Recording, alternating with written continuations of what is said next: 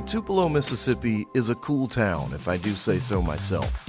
And I do. And one reflection of, if not reason for, that coolness, is that a word? Is Farmhouse. I could ramble on about all the items you can get there. Everything home, baby, local art, gifts, Annie Sloan, chalk paint, and DIY projects. But what really makes it cool, aside from the staff, is the experience it provides. Shopping at Farmhouse is better than going to a movie or going down a YouTube rabbit hole. And look, every store around claims to be unique, right? Well, Farmhouse is unlike any other place in North Mississippi. I can't tell you how many people I know in Tupelo who make it a point to visit on a regular basis just to have a laugh, get inspired, and feel good. Sometimes they pick something up, sometimes they don't. But right now, if you do pick up some items at Farmhouse and tell them JLU sent you, at checkout, you'll get 10% off your purchase. Visit them on West Main Street, downtown, or find them on Facebook. Farmhouse, Tupelo. The following podcast contains subject matter that may not be appropriate for younger audiences. Listener discretion is advised. The views and opinions expressed in the program do not necessarily reflect those of WTVA or its sister station, WLOV. It is not a production of WTVA 9 News. Upon arrival, officers noticed, as well as the mother, that the door to the garage and the back door of the house were open.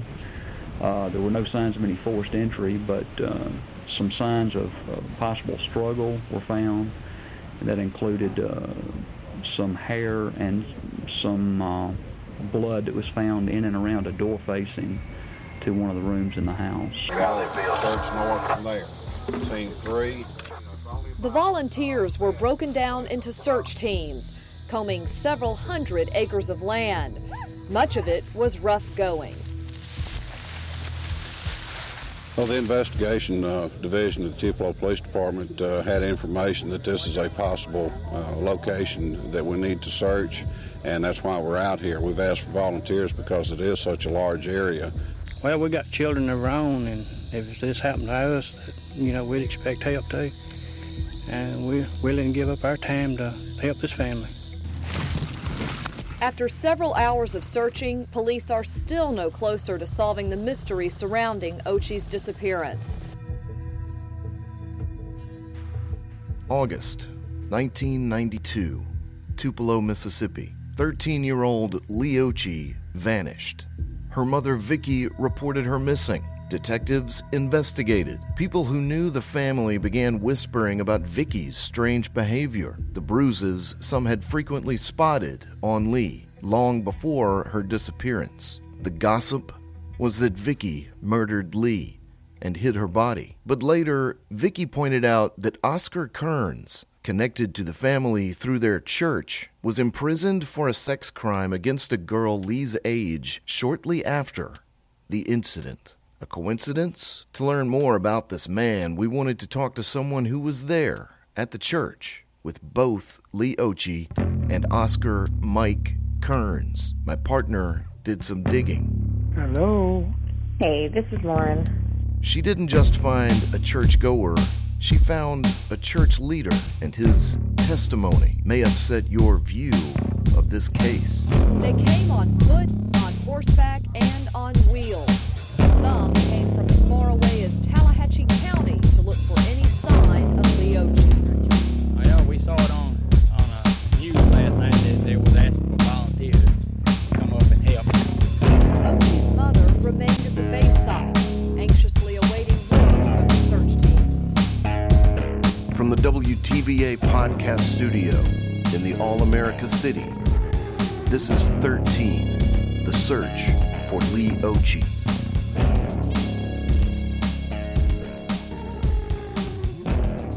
Mike Kearns, Oscar Mike Kearns, What do you remember his role was at the church, if any? Okay. He had several. He was on the property board.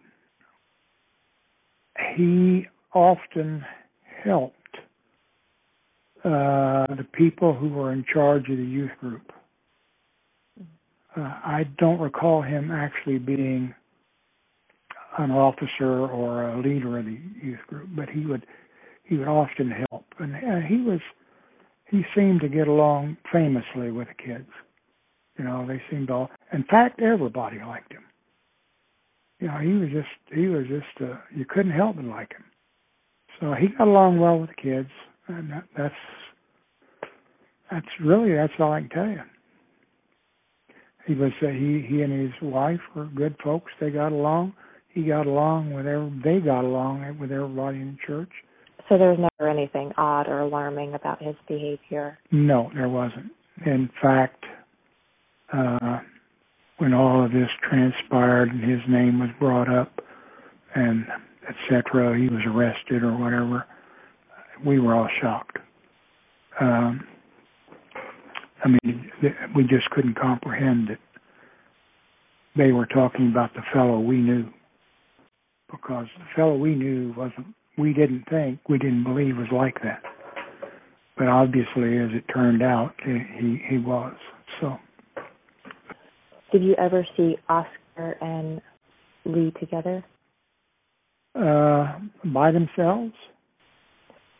At any point, could have been in a crowd, interacting with each other in a crowd? No. He may have been at a function where there were maybe 20 kids and 3 or 4 adults, you know, but they were all in a group. That's not to say it didn't happen. I didn't see it. What was the whole church's reaction to Lee's disappearance? It varied, to be honest with you. It varied from almost no reaction to people being just, it was an unbelievable thing that had happened. It was totally flabbergasting, for lack of a better term. They couldn't comprehend that something like that could happen to one of our own, and they were very shaken up, both about Lee and, as it turned out, when the accusations were brought against Mike. You know, they were very, very upset. At this point, it seemed the interview was coming to a close, but Lauren kept him talking and searching his memory. There was a detective, from Tupelo Police Department who was involved in all in the investigation. I don't recall his name. I had an interview with him one time, a telephone interview. It was not face-to-face. Then she had an idea, and it paid off. And would you share with me the details about the construction that was going on at the church around the time of Lee's disappearance? Yeah. We were in the process of building a new sanctuary, a new church. They had dug the hole.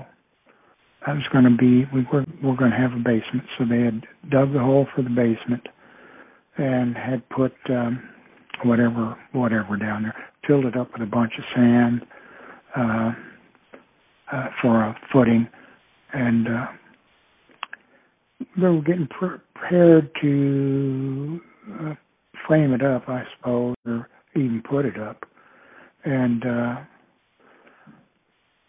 It rained cats and dogs one day, early in the morning.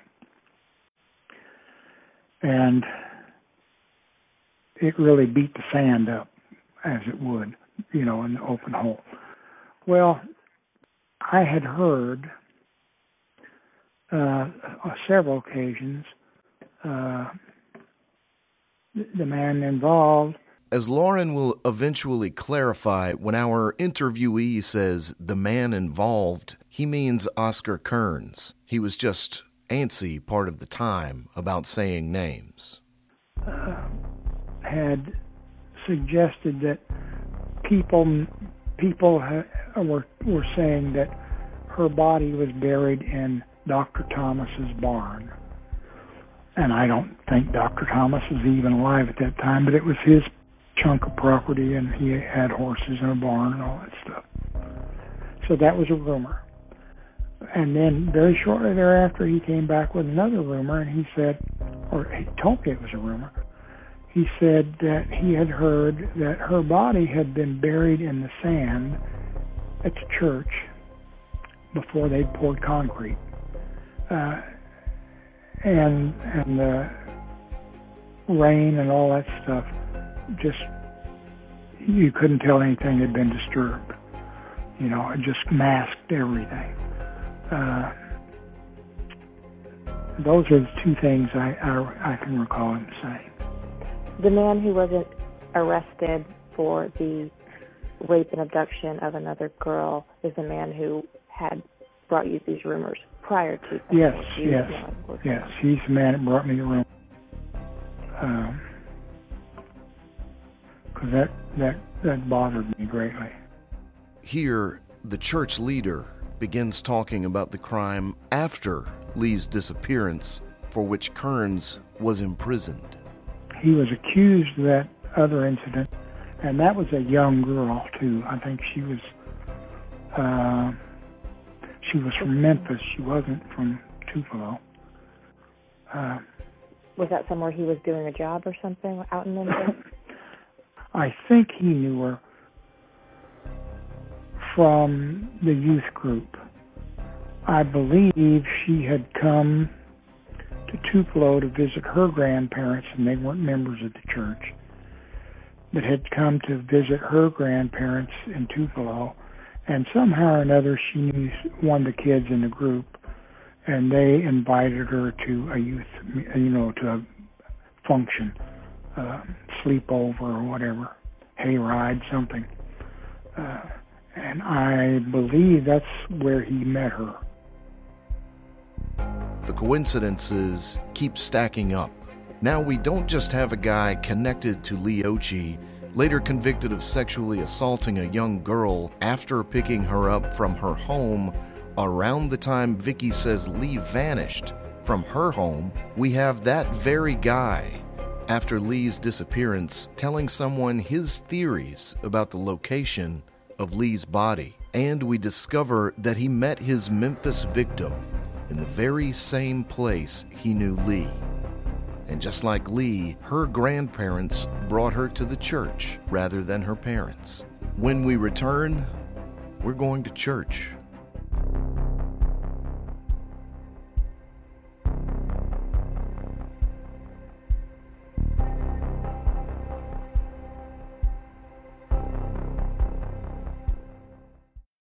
You know, when I was a kid, my Memaw used to watch her programs and stories.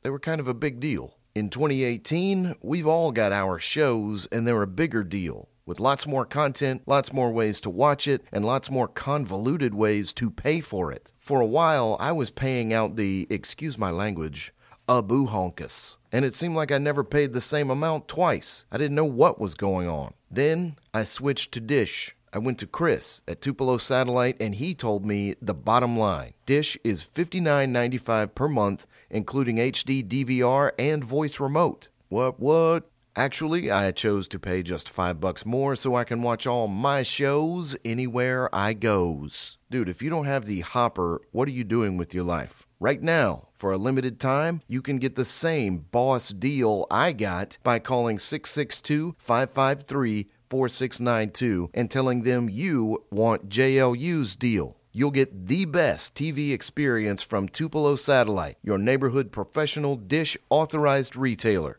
Credit qualification required and 24-month commitment. See dealer for all terms and conditions. There is one part of the Oscar Kearns story we've not yet mentioned. When he was arrested, then convicted of sexual assault, obviously, that meant his departure from the church. But the woman who was married to him at that time remained there, and she is still a member of that congregation. Now, I'm not going to mention her name here. I'm not even going to mention the name of the church, but I will point out that in putting the address in my Maps app, I couldn't help noticing that the address begins with 13. All right, guys, I am here at the church. It is a lovely church. I'm pretty sure parked in the wrong place. I parked next to, like, where the pastor parks. I think we'll be okay, though. This place is, it's really nice. It's obviously, it's not one of those mega churches, but it is a little bigger, fancier than I would have imagined. I had a hard time deciding how I should approach this. Like, literally. Do I try to set something up with church officials and no doubt scare them away? I have absolutely no intention of making this institution itself look bad. I don't even think the people who were in charge there in the early 90s can be blamed for anything that Oscar Kearns did, much less the people there now. But I have little, let's say, faith I could convince them of this. So, do I just attend a service and introduce myself to this woman? And suddenly go, oh, hey, by the by, I'm doing a podcast about the girl some folks say your ex-husband murdered. That didn't seem like the best approach either. I chose to show up in my WTVA jacket, obviously holding my phone in front of me to record audio, and just be stand-up about it, for better or worse. I'd had no luck in contacting the ex-wife outside this scenario. So, I just wandered into the lobby during Sunday service. There was a dad in there with me, his kid too young to absorb anything happening in the sanctuary and doing his best to be taken home.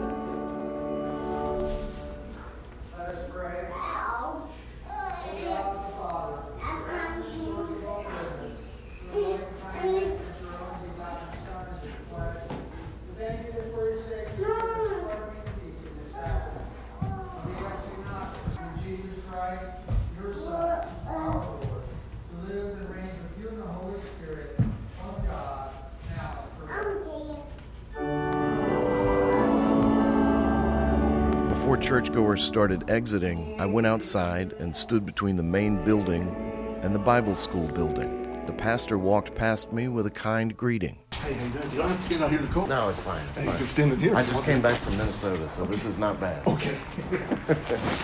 Then they started to file out. Hey there. Good morning. Good morning.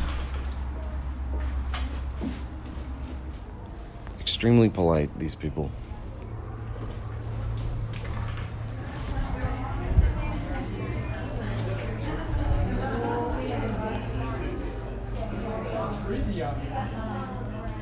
Hey there. How you doing? I'm good. How are you? Pretty good. Do you mind if I ask how long you guys have been going to this church? I'm Jason. I'm with WTBA. Have you been going here for a long time? Oh, yes. Over 30 years. Wow. And here's a retiree from TVA. Really? Okay. Okay. That's a connection enough. Yes, sir. I'm with WTVA. Three-quarters of a letter. Right. You're visiting, or have you moved? Well, I'm hoping to talk to you guys. There she is, right there. Hey, I'm Jason Usry. I'm with WTBA. I just wanted to see if maybe I could schedule a time to talk with you. I didn't know about what any other way to meet up with you about Leigh Occhi. Would you rather not talk about Oscar? No. I got rid of him. He's gone. I don't want nothing to do with him or anything about him. I just thought if anyone could talk about whether or not he could have been involved in this, he would be the one. I don't know anything about him. Okay.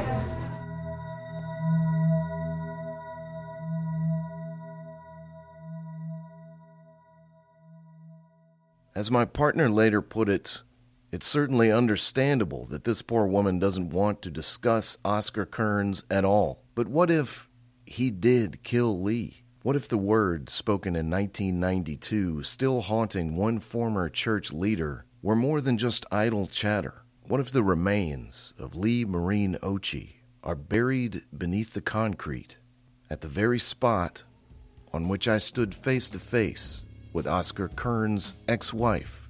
It's all possible. Then again, maybe we are ignoring the obvious. Maybe we're veering too far away from the only true destination. In our next episode, a wildly different perspective on Kearns' suspected involvement. And I guess it wouldn't really be this podcast without a touch of the unexplained and the supernatural. When we appeared to her this time, she came with her grandmother, which I know who this lady is. I've seen her before, and she described her to a T.